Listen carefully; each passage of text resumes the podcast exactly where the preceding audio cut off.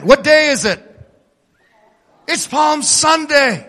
Palm Sunday. Turn with me into Luke chapter 19 within God's Word. Luke chapter 19 this morning. Palm Sunday, I remind you, it's the church's big day. It's Christianity's big event. It's a day of praise, a day of rejoicing in our triumphant Jesus, where Jesus had shunned publicity and promotion before. He didn't do it on that first Palm Sunday. For the first time, Jesus openly revealed himself and proclaimed himself as Messiah, as the Christ, as the King of Kings. Read with me in Luke 19 verse 36. As he went along, people spread their cloaks on the road. When he came near the place where the road goes down the Mount of Olives, the whole crowd of disciples began joyfully to praise God in loud voices for all the miracles they had seen. Blessed is the King who comes in the name of the Lord. Circle that word King. That's pivotal. Blessed is the King. Peace in heaven and glory in the highest. The religious leaders, of course, came by and said, you know, and I've had them come by after one of our services. Pastor Jesus. They're getting a little loud in church today. We don't go for all that clapping and all that shouting and that loud singing and that loud praising. We think that's borders on emotional excess and fanaticism. They came to Jesus and they said, Jesus, rebuke your followers. Jesus said, if these do not praise me, what did he say? The very rocks and the stones of the field will cry out and worship unto me. Rebuked. These religious leaders then went into conspiracy. They conspired, they plotted from that point onward to kill Jesus. Why? Because they missed recognizing Jesus as the Christ, the Messiah, King of Kings. But it just wasn't the religious leaders. What about the crowd? I said, what about the crowd? The crowd missed recognizing Jesus too. But pastor, they hailed him as king. They saw him as a different kind of king. Rather than a spiritual savior, they saw Jesus as a conqueror king. They expected the Romans to be routed and kicked out of Jerusalem that very night. And the crowd was so... in a worked-up frenzy, the crowd was in such an emotional fervor over Jesus being their one true conqueror of the Romans that they missed two things. They failed to see two things. What were the two things that they failed to really see? Number one, Jesus wasn't riding upon the white charger, the white stallion of a conqueror. Jesus was riding on a donkey. Number two, Jesus did not hold his head up proudly. Jesus, their conqueror, was crying. I never knew that about the story, Pastor. The event. Look with me in Luke 19:41. Now as Jesus drew near, he saw the city and he what? Wept over it, saying, if you had known, even you especially in this your day, the things that make for your peace, but now they're hidden from your eyes, for days will come upon you. As Jesus begins to prophesy, judgment is coming. Judgment is coming. For days will come upon you when your enemies will build an embankment around you, surround you, and close you in on every side and level you and your children within you to the ground. And they will not leave you in you one stone upon another, because you did not know the time of your visitation. This judgment, this prophecy became true 40 years later. The Romans razed Jerusalem to the ground, one stone not left upon another. The prophecy was fulfilled because Israel failed to recognize her true king. Israel missed her time of visitation. And my plea with you this morning is don't miss. Don't miss. Don't miss your time of visitation. Don't fail to recognize your true king. This morning, we preach a word that the Lord has placed upon your pastor's heart, a Palm Sunday message, our King of Kings. Write it down with me if you'd like to follow along in the sermon study guide this morning. If you'd like to take notes, if you don't want to, sit back. But unbuckle your seat or buckle your seat. It's going to be a bumpy ride. It is. Amen. When Jesus wasn't the king his world expected, what did they do? They rejected him. He was a letdown. And his rejection, mark it well, was nothing short of satanic.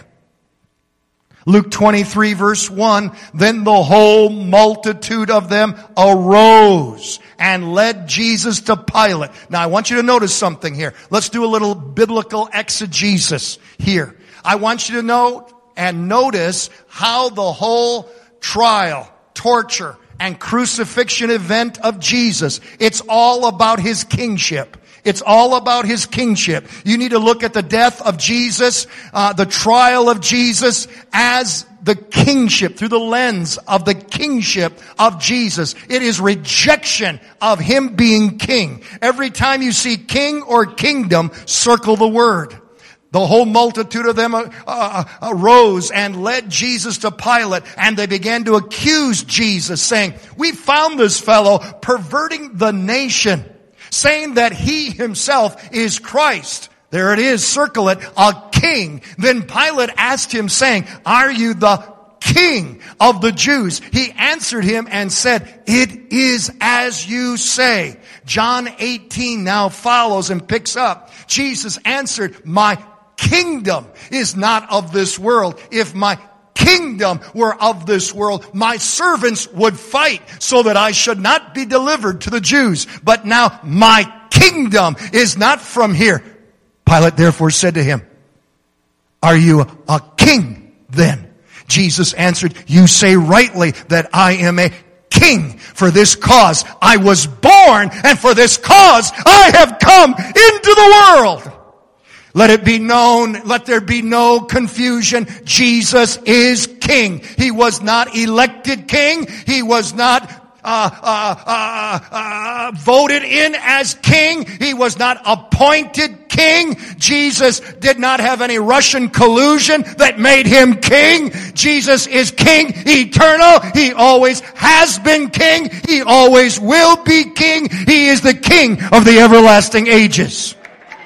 Hallelujah. This is an issue right now. The trial, the torture, the crucifixion of Jesus is a battle between the forces of heaven and the forces of hell on who will be king. You need to understand that. Trying to appease the bloodthirsty mob, Pilate handed Jesus over to his soldiers. To be what?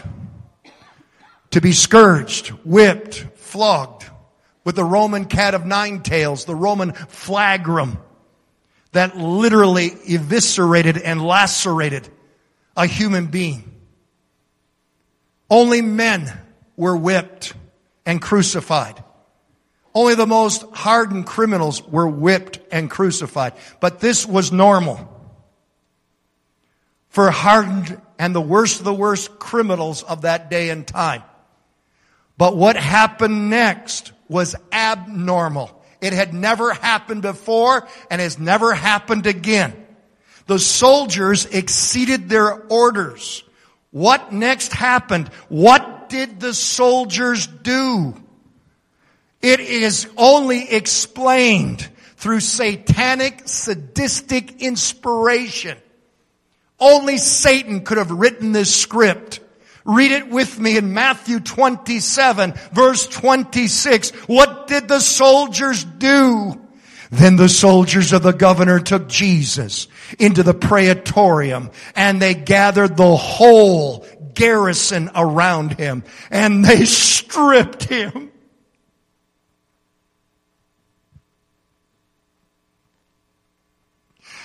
They put a scarlet robe on him. And when they had twisted a crown of thorns, they put it on his head. And a reed, a stick to act like a king's scepter in his right hand. And they bowed the knee before him and mocked him, saying, "Hail, King of the Jews!" And then they spat on him. And they took the reed and they struck him on the head. Again, whipping and crucifixion were normal in that day and time, but not the robe, not the reed, not the crown of thorns. Nowhere does the Bible say that they ever took the crown of thorns off. He wore the crown of thorns to the cross. Pilate then brought Jesus out. He brought Jesus out still wearing the robe, still holding the reed, still wearing the crown of thorns. And in total mockery, Pilate brings Jesus out before the people. And what did Pilate say? John 19, Pilate said, "Behold, your king!"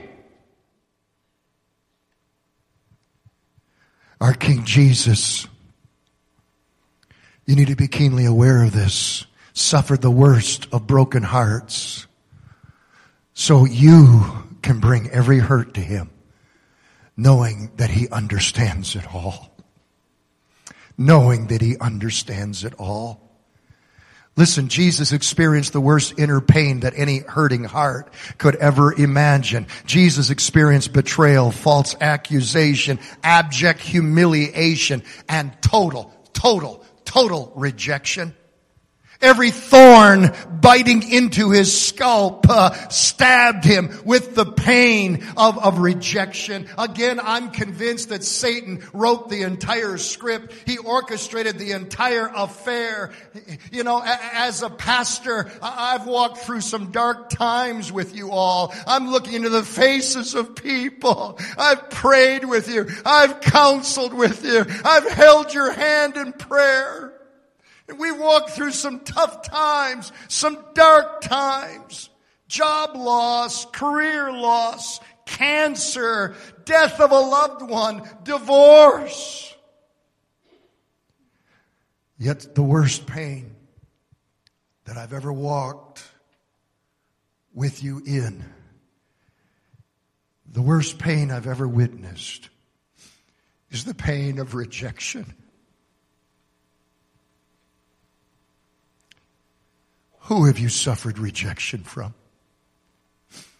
Who has deeply hurt you, abused you, used you? Parents who never encouraged you, never loved you the way they should. Parents who abused you. Friends who betrayed you. Lovers who left you, abandoned you. Who's rejected you? A son or a daughter whose lifestyle says, "I don't want you and I don't want your Jesus." Who's rejected you? Every spouse who experiences the shock of an adulterous mate is well versed in the feelings of rejection. Does Jesus really understand? Oh, dear one, that's where you need to turn to Isaiah 53. The prophet said, "He is despised and rejected by men, a man of sorrows and acquainted with grief.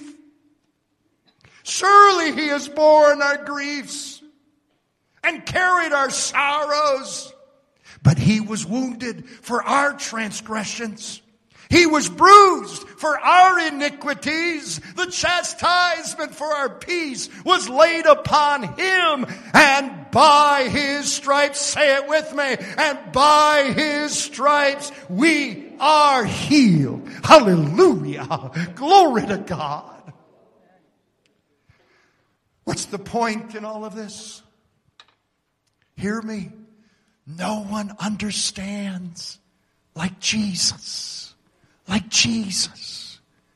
When you see Jesus wearing the crown of thorns, I want you to realize he's not only a Savior who heals, who has the power to heal, but he's a Savior who feels the depth of your worst pain. Never say, Jesus doesn't understand what you're going through. He's entered into every hurt, every fear that you will ever encounter. He knows how to be with you in your darkest hour. He knows just the right words to speak into your spirit. He knows just the right time to wrap his loving arms around you and hear his voice. I've been there. I know. But I conquered, and I'll make you unconquerable too. He does more, you see, than sympathize or empathize. He knows how to heal you and move you to victory. Every time I see the crown of thorns, I am reminded that Jesus is our wounded healer. Not just our healer, our wounded healer. Rebellion or reception to our king's reign. Again, everything about the trial, everything about the torture, the crucifixion of Jesus was rebellion to the King of Kings. Again, think of the different ways. List them. Think of the different ways that Satan sought to mock the kingship, the lordship of Jesus. Again, I point you to the stick that was put in Jesus' hand. Mockery of a king's scepter. The dirty laundry that was placed around his back. Mockery of a king's royal robe. Again, I remind you that the cross that he was nailed to became his throne. The poster that was posted above his head on that cross, Pilate's poster, the King of the Jews, became his royal banner. The mocking of his kingship, because they shouted at the cross, if you really are the King of Kings, come down from that cross. Satan would have loved that. Became his royal homage. Became his royal worship. And the crown of thorns became his only crown. Satan orchestrated, Satan choreographed the entire event. He wanted the whole event to speak and shout out to the world, we do not want King Jesus. We reject him. We rebel against him. We do not want him to reign over our hearts. We don't want him to be the Lord of our life. Rejection, rebellion over the kingship of Jesus. Did it only happen around the cross? There's the story that goes of the chicken and the pig. The chicken and the pig were walking the dusty farm roads of middle America, and the chicken and the pig were worried about the farmers. It had been a bad year. It had been a bad harvest. And the chicken and the pig, they felt they needed to do something for the farmers. And so the chicken had an idea. He said to the pig, the chicken said to the pig, let's offer them some ham and eggs. The pig said, hey, wait a minute. Hold on here. For you, that's just a contribution. But for me, that's total outright commitment. We laugh, but that's just what we find in the church today, don't we? When you allow Jesus to enter the throne room of your heart. When you allow Jesus to ascend to the throne of your life, and He rules, He reigns, He steers, He's behind the steering wheel of your life instead of you. That's what makes Jesus King and Lord of your person. Listen, the greatest threat to the church is not our X-rated culture. The greatest threat to the church is not a bankrupt society, a moral meltdown. The greatest threat to the church today is half-hearted, lukewarm, namby-pamby, milquetoast, carnal Christianity. That's the greatest threat to the church. I ask you, how do you tell the difference? How do you tell the difference between the chicken and the pig?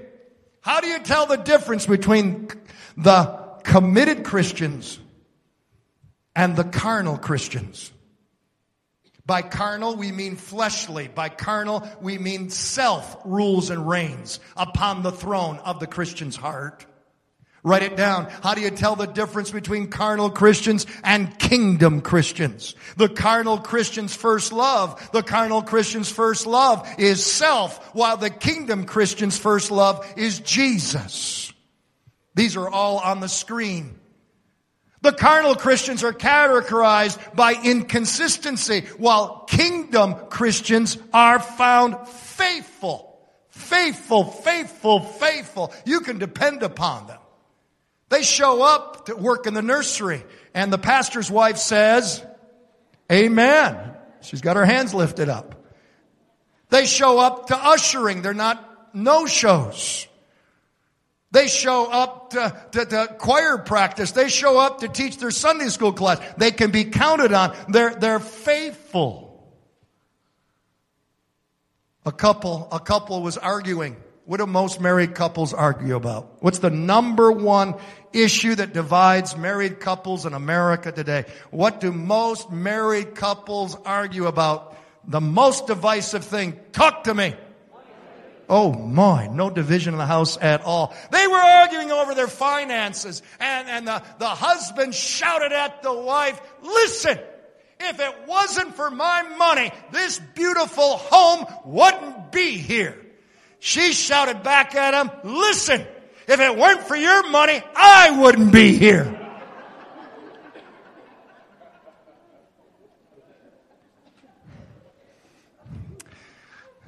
Why am I faithful? Why am I faithful? Year in and year out. Now these 40 years come May 6th. Why am I faithful to this beautiful blonde down here? My dear Rebecca. Because of a piece of paper, because of a marriage license, because of a marriage contract. Why am I faithful to her? I love her more now than ever. The love gets better day by day, sweeter by sweet. Hallelujah. I'm more in love with her than ever. You see, real love for the Lord produces faithfulness. Faithfulness. Unfaithfulness to our Lord not only shows that Jesus doesn't reign in your heart, it's a tip-off. Unfaithfulness is a tip-off. You're not really in love with Jesus. We're faithful to the one we're really in love with. The carnal Christian's constant prayer is what? Give me a blessing. While the kingdom Christian prays, make me a blessing. Use me, Lord. Don't refuse me. Surely there's a work that I can do. Use me as an instrument of blessing in your hand. I want to be an impact for your kingdom. I want to change people in the name of Jesus. I want to make a difference.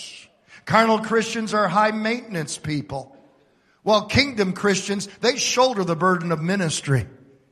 You see, carnal Christians are consumer-oriented Christians. What can the church do for me? How can you make me happy, church? How can you make me feel blessed? If you keep making me happy, I'll be back week in, week out. You know, you're like the store. You're like the restaurant. I'm a consumer Christian. I'm a carnal Christian. Kingdom Christians are different. They're excited about giving their all to the Lord, to the body of Christ, His church. Carnal Christians worry about what the world will think of them, what the popular crowd will think of them, while Kingdom Christians worry about what God thinks of them.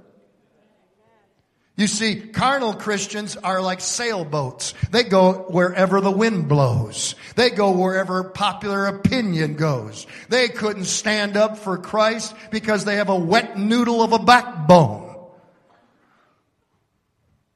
Overcomers, committed Christians, Kingdom Christians are not sailboats. They're motorboats. They go against the wind of popular opinion. They go against the current of the popular crowd. They worry about what God thinks, not what people thinks, because Jesus is their Lord and King. They go where Jesus would go. They say what Jesus would say. They do what Jesus would do. They want to be all that Jesus wants them to be. Did not King Jesus say, whoever wants to be my disciple must deny themselves, take up their cross, die to self, and follow me.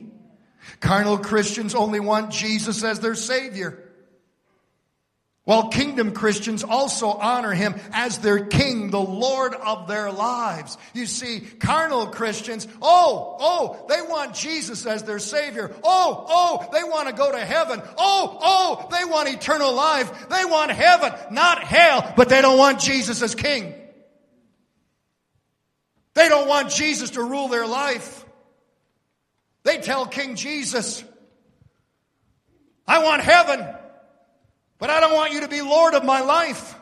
Hands off my relationships. Hands off my activities. Hands off my thought life. Hands off my sex life. Hands off my personal life. I'll give you a little time on Sunday morning. I'll give a little clap in the praise and worship. But listen, it's my life to live. It's not yours. You are not my King. My dear Lakeside family, hear the word of the Lord. I remind you, the blessings are only for the faithful, only to the committed, only for Kingdom Christians. The rewards are only given to the faithful. The white robe in heaven is only given to the faithful. In that day, Jesus said, many shall come, and they'll come and they'll say, Lord, Lord, and He will respond, I know you not. Depart from me. I never knew you. They've been carnal, half-hearted, lukewarm, namby-pamby, compromising, carnal Christians. Just because you come to church doesn't make you a Christian. Just because you live in a hen house doesn't make you a chicken. Come on, wake up. Is Jesus the King of your heart? Is He the Lord of your life? It's all about kingship. All of this is moving towards that moment. Who is King? When Satan heard Jesus crying on the cross, you remember what Jesus cried on the cross? It's the same cry many of us have cried. Why? When Satan heard Jesus crying on the cross, my God, why hast thou forsaken me? I imagine that Satan was thrilled. I imagine Satan rejoiced and celebrated. I finally won. I've not only broken his body, I have broken his spirit. I've won. He's failed. Christ is a loser. He's failed in His mission to be Savior. I'm going to listen next, because next I know he's going to curse God and die. But Jesus' next cry wasn't cursing. His next cry wasn't a cry of pain. It wasn't a cry of defeat. The Greek word is megaphone. We get our word megaphone from it. Jesus, the Bible says, cried in a loud voice, it is finished. Satan said, that's right, it is finished. But Satan was a little nervous about the way Jesus said, it is finished. He didn't like the way Jesus shouted, it is finished. Then Jesus died. And I imagine the devil and his demons partied like there was no tomorrow that weekend. To make sure that Jesus stayed dead, old Slewfoot, he provided, he orchestrated the most precise, the most detailed, the most secure burial precautions ever known to man. When was the last time, sir, ma'am, you drove by a cemetery and you saw a platoon of soldiers guarding a dead man's body?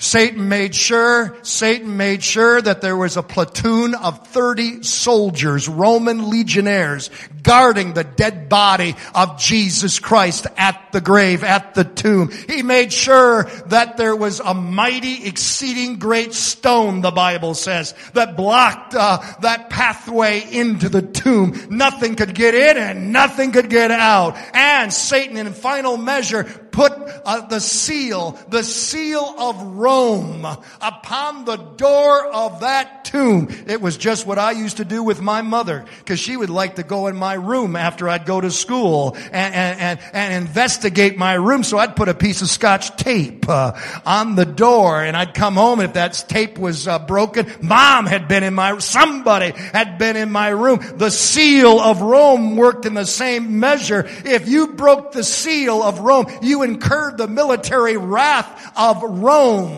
upon yourself. That was really a seal of Satan upon the tomb of Jesus.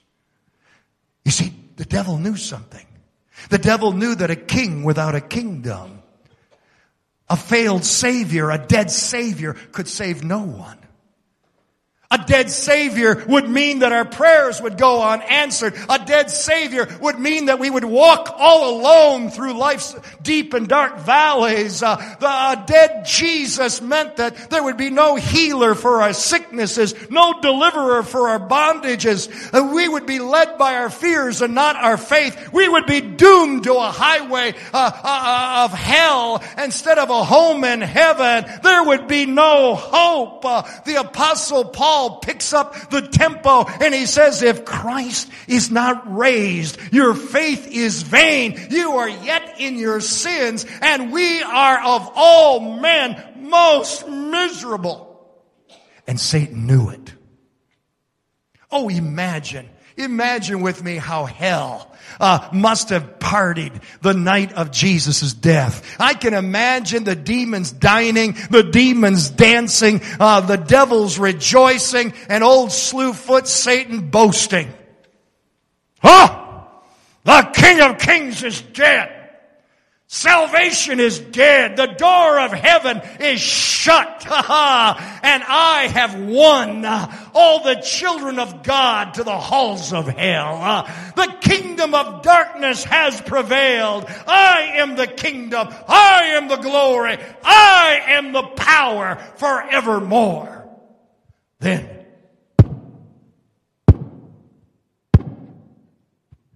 who's interrupting my party? Satan cried. Who's at the doors, the gates of hell? What is that?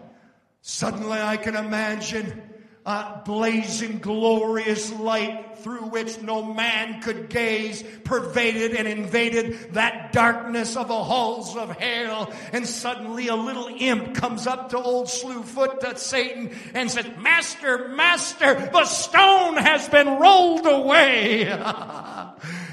I am the resurrection and the life. The glorious light pronounced, I was dead, and behold, I am alive forevermore. All authority in heaven and earth has been granted me. I am the unconquerable King of Kings and Lord of Lords. Hallelujah! The unconquerable Christ invaded the halls of hell, alive forevermore. Listen.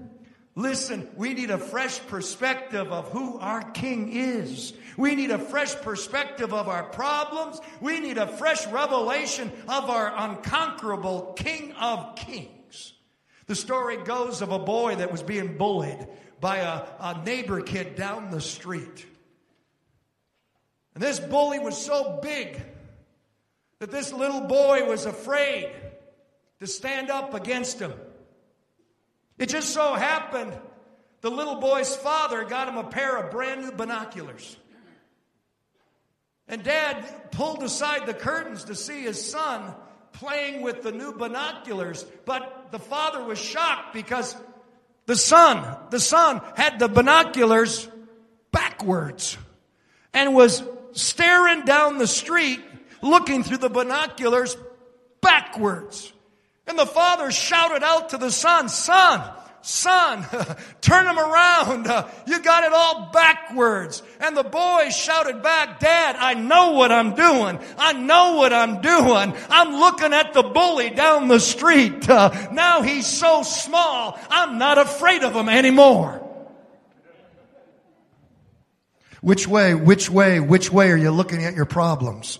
Too long you've magnified your problems instead of magnifying your Lord. Too long you've looked at your problems as an impossible. Isn't it time to see them from God's perspective? And better yet, isn't it time to glorify and magnify, hallelujah, and edify your King of Kings and Lord of Lords? The psalmist said, David said in Psalms 34, Oh, magnify the Lord with me and let us exalt His name together. That's why we lift up our hands. That's why we sing our praise and worship songs. That's why we shout to Him. We clap unto Him. We stand before Him. We press into His presence, because as we press into the presence of the Lord in praise and worship, we magnify the Lord. Hallelujah. You've heard me say it so many times. I say it again. This way, when you worship the Lord, when you magnify the Lord, you're able to stop telling your God how big your giants are, and you start telling your giants how big your God is.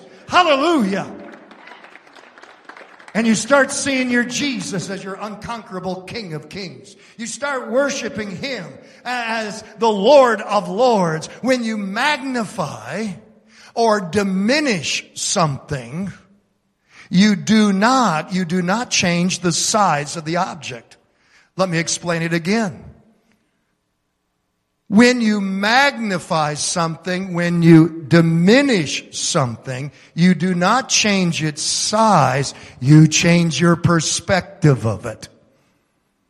When you really see Jesus, when you really begin to see Jesus as the unconquerable King of Kings, you realize He's been given all authority in heaven and in earth, and all things are subject to Him.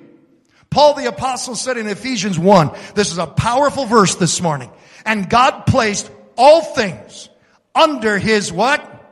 Feet, and appointed Him to be head over everything for the church. When our unconquerable King of Kings reigns in your life, He makes you unconquerable too. Listen, there comes blessing, there comes benefit, there comes advantages for making Jesus the King of your heart and the Lord of your life, because He makes you unconquerable too. He puts all things under your feet too, Christian. You're unconquerable not because of who you are, but because of whose you are. Not because of your ability, not because of your power, your expertise. You become unconquerable because of His authority in you. Christ in you is your hope of glory, because He, the unconquerable King of Kings, is in you. Didn't Jesus say in Luke 10, didn't Jesus say, Behold, I give you the authority to trample on serpents and scorpions. Now, I don't want you to go to the reptile house and start walking on snakes. We don't handle snakes here. Jesus meant this as a metaphor. Look at what He says next. over all the power of the enemy. And nothing, say that with me, nothing shall by any means hurt you. Listen, when you realize that you're unconquerable because of the unconquerable Christ in you, when you realize that you're a king's kid, you realize he's put all things under your feet. You need to see every obstacle, every sickness, every problem, every temptation, every bad habit as being under your feet. It's no match for you. It won't keep you from your eternal destiny. It's already defeated in the mind of Christ. That addiction won't die. Dog you forever. It's not your destiny. Hallelujah. It's under your feet. That depression that has been in your family for a long time, it will not be passed down to your children. You're going to break the chain because it's under your feet. Hallelujah. That financial struggle, barely getting by week after week, it's not permanent. It's under your feet. It's just a matter of time before your breakthrough into holy favor. You need to shake off the lies of the devil that are telling you that your problems are too big, that it's been too long, that it's uncurable, that it's never changing. This is a new day, child of God. Your problem isn't meant to be a stumbling block to take you down. God has purposed it to be a stepping stone to take you higher in Him. Higher in Him. To build up faith muscles. That's why you need to keep the right perspective. It's under your feet. You may be facing obstacles that don't feel like they're under your feet.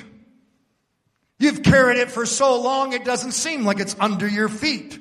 Your sickness, it seems so big. Your financial problems look so impossible. Or your addictions, they've dragged on for years. But we don't go by what we see.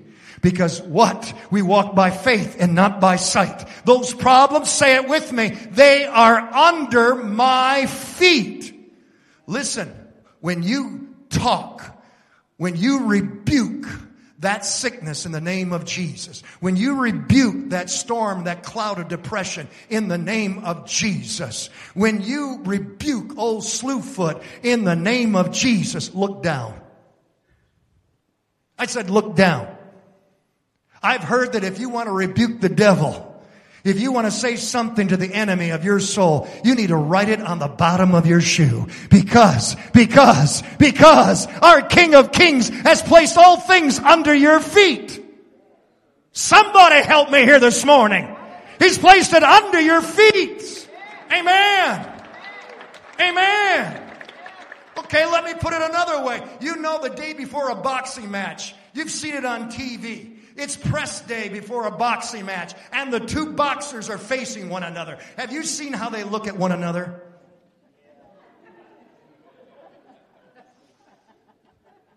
Loser, loser, loser. Champion, champion, champion.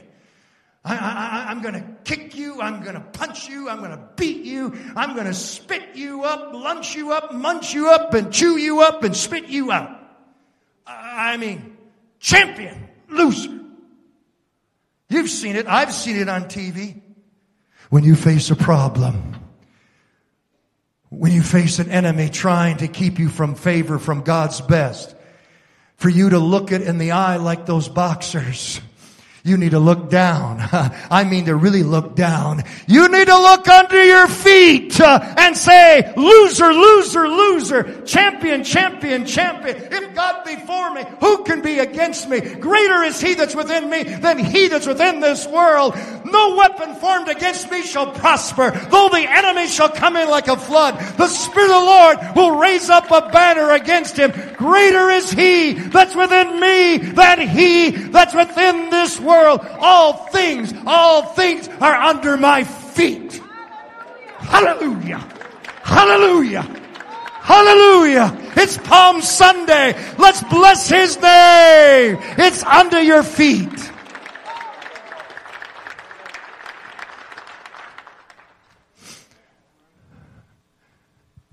King of Kings. He is King eternal. He was King then. He is King now, and what a day that will be when we see Jesus our King of Kings. Let's do a little history lesson. We are the first nation in human history to intentionally base our laws, our Constitution, on the Bible. Just 60 years ago, within one lifetime, school days across America began with prayer. The 10 Commandments were posted not only in public places. The 10 Commandments were posted in our school hallways and in our classrooms. Children were taught, thou shalt not kill.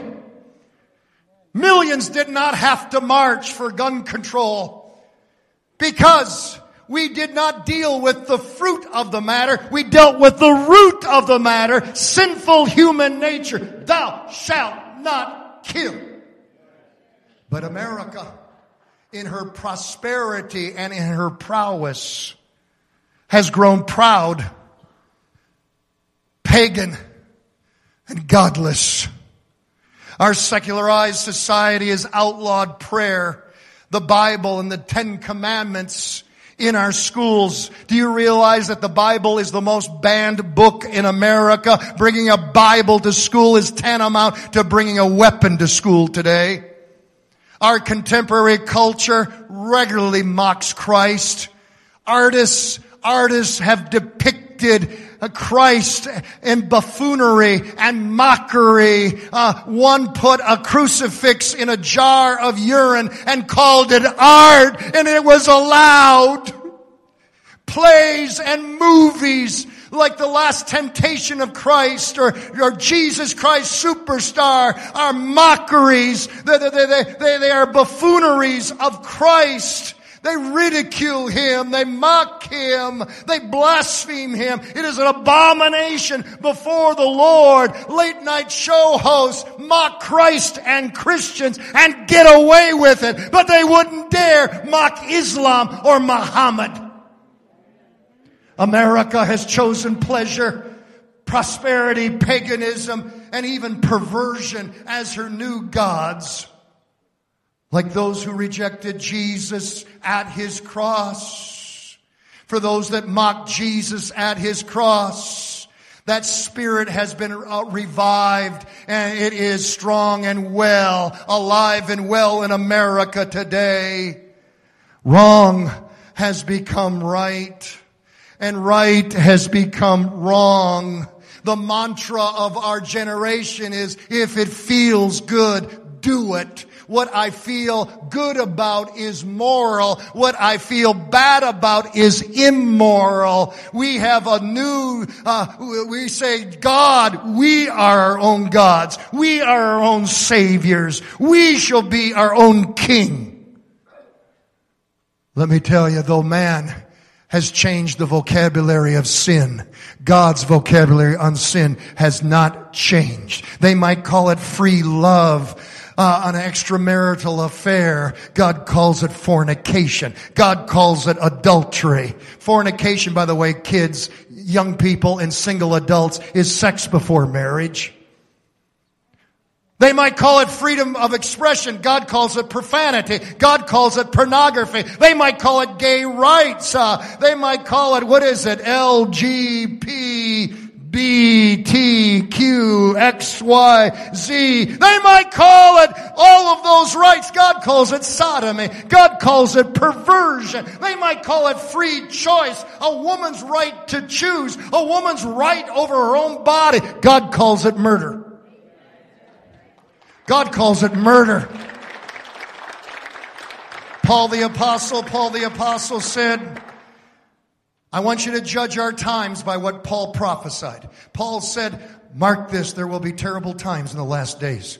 People will be lovers of themselves, lovers of money, boastful, proud, abusive, disobedient to their parents, ungrateful, unholy, without love, unforgiving, slanderous, without self-control, brutal, not lovers of the good, treacherous, rash, conceited, lovers of pleasure rather than lovers of God, having a form.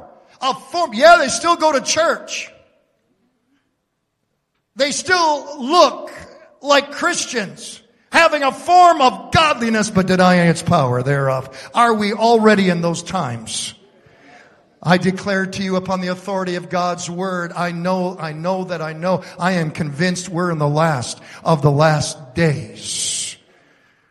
Last of the last days. You know that I'm a Bible prophecy student, and all the prophecies that have been fulfilled in our one generation are staggering. More prophecies fulfilled in one lifetime than all the cumulative centuries since Jesus Christ. And it's all happening in our generation.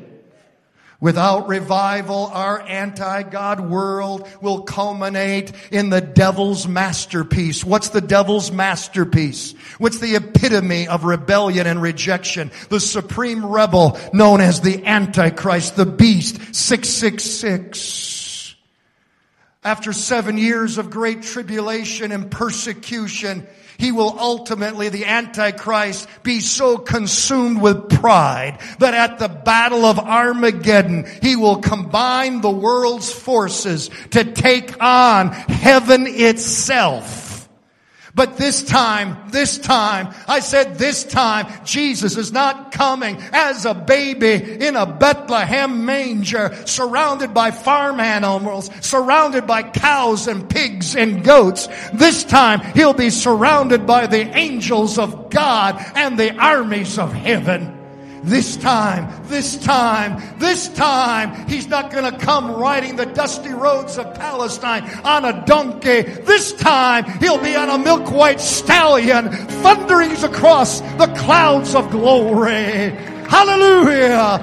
Last time, he wore a crown of thorns. This time, the Bible says, upon his head and upon his brow will be many crowns. Glory to God. Last time, he washed the feet of his disciples. But this time, all things are under his feet. And they're under your feet too, Christian. Hallelujah. Last time, he was brought, chained, and shackled before Herod, before Pilate. But this time, Pilate will come before him. Herod will bow before him. Lenin, Marx, Hitler, Saddam Hussein, Osama bin Laden, the Antichrist, and even Satan himself will come on bended knee and confess with their mouth that Jesus Christ is Lord of Lords, and tell me what? King of Kings. Would you give him praise and glory? Lord of Lords and King of Kings. What a Savior he is. What a Lord he is. I don't know about you, but as for me and my family, we don't want to follow a loser. I want to follow Jesus. I want to make Jesus Lord of my life, King of my heart, because I have found that Jesus, I said Jesus, is more than wonderful. Amen. Sit with me. Precious Jesus.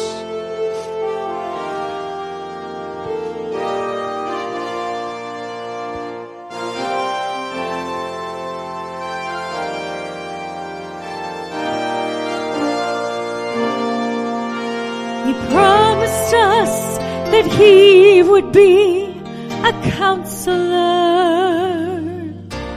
a mighty God, and a Prince of Peace.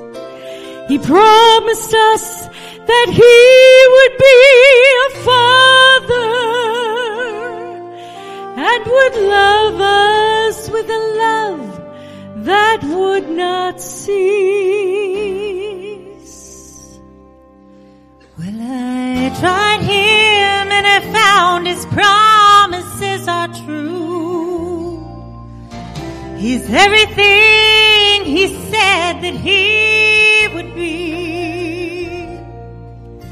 The finest words I know could not begin to tell just what Jesus really means to me.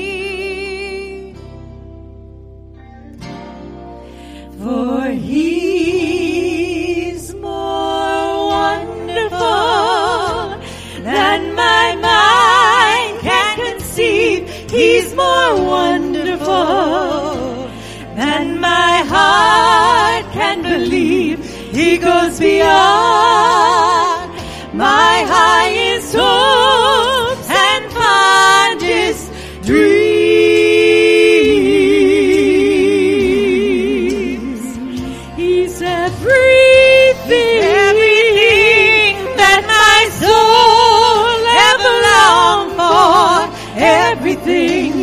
Promised, and so much more, more than amazing, more than marvelous, more than miraculous could ever be.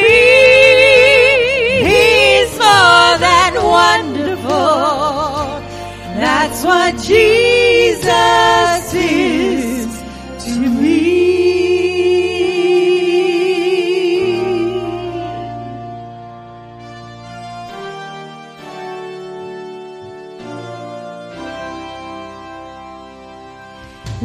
Stand amazed to think the King of Glory would come to live within the heart of man.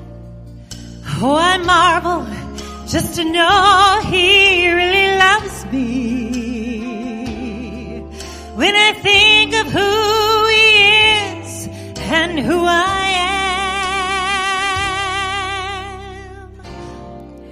for He's more wonderful than my mind can conceive. He's more wonderful than my heart can believe. He goes beyond my highest hopes and fondest dreams.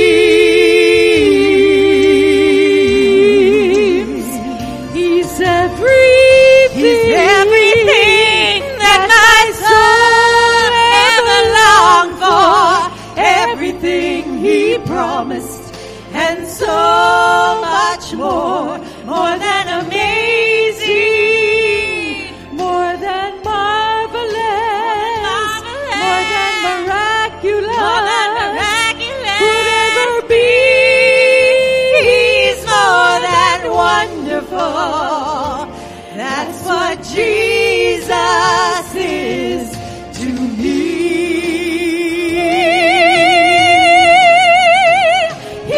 Would you stand and praise Him? That my soul lift up your hand. He's wonderful. Everything He promised, and so much more.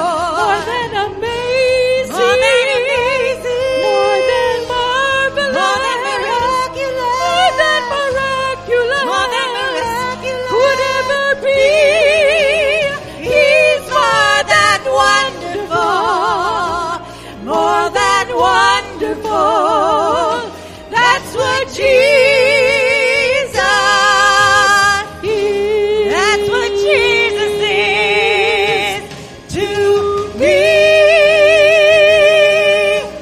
Wonderful to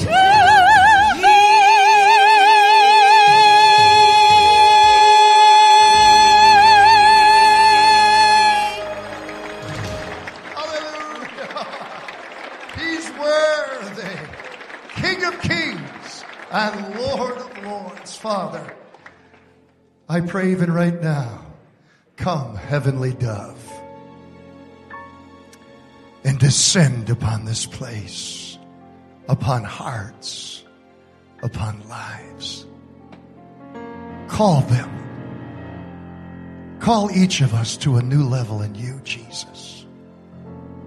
Heads are bowed and eyes are closed here this morning. And I'm prepared to pray a prayer unlike any prayer that we have prayed in a long time. It's not a prayer to make Jesus your Savior. It's a prayer to make Jesus your Lord and King. For too long, Jesus has only been your Savior. But if you were really honest, with yourself, it is self that sits upon the throne of your heart, not Jesus. Oh, you want to go to heaven. You've asked Jesus to save you from your sins, but He's not the Lord of your life. He doesn't sit behind the steering wheel of your life. You've made Him your co-pilot, but not your Lord of Lords and King of Kings. Isn't it time you give the steering wheel over to Jesus? Isn't it time that you let Him rule, Him reign over your thoughts, your words, your actions, your relationships? And make Him first and foremost. I remind you, there's a day coming where many will come to Jesus and say, Lord, Lord. But He'll say, I know you not. You might say, well, I love Jesus, Pastor. Jesus said, if you love me, you'll obey my commandments. That's when you know that He rules and reigns on the throne of your heart. I'm going to pray a prayer of lordship, kingship, a new level of dedication, a new level of favor, a new level of blessing, a new level that'll make you unconquerable, all things under your feet. Right now, at this moment, heads are bowed and eyes are closed. You know Jesus as your Savior, but this morning you want to make Him your Lord. You want Him to rule on the throne of your heart. Lift up your hand right now. I'm talking about you. Lift up your hand right now. Yes, yes, yes, yes. Jesus is not ruling. Jesus is not reigning. And this morning you've discovered, I want to make Him more than Savior. I want Him to be the King of Kings and the Lord of Lords of my heart. Then pray this prayer with me. I want everyone to pray this prayer out loud with your pastor right now. Are you ready? Dear Jesus, I come to you right now, this moment, here in this place, and I confess, I know you as my Savior, but not as my Lord. I want to go to heaven, but I have not made you my King. I open the door of my heart, Jesus, and I invite you to come in. I don't want self to rule my life, to sit on the throne of my heart. I want you, Jesus. I want you to be the King, the Lord of my life. I want you to steer me, guide my thoughts, control my words, orchestrate my actions. I want you to be the Lord. Dear Jesus, I declare that I am your child and you are my King. From this day onward, I will follow you. I will take up my cross and follow you. I will deny myself and follow you. I thank you, Jesus, that you've heard me. I thank you, Jesus, that all things are under my feet. I thank you, Jesus, because you're unconquerable. I'm unconquerable too. What a day that will be when I say, hello, King Jesus. I believe this and I receive this. In the name of Jesus, I pray it. Amen.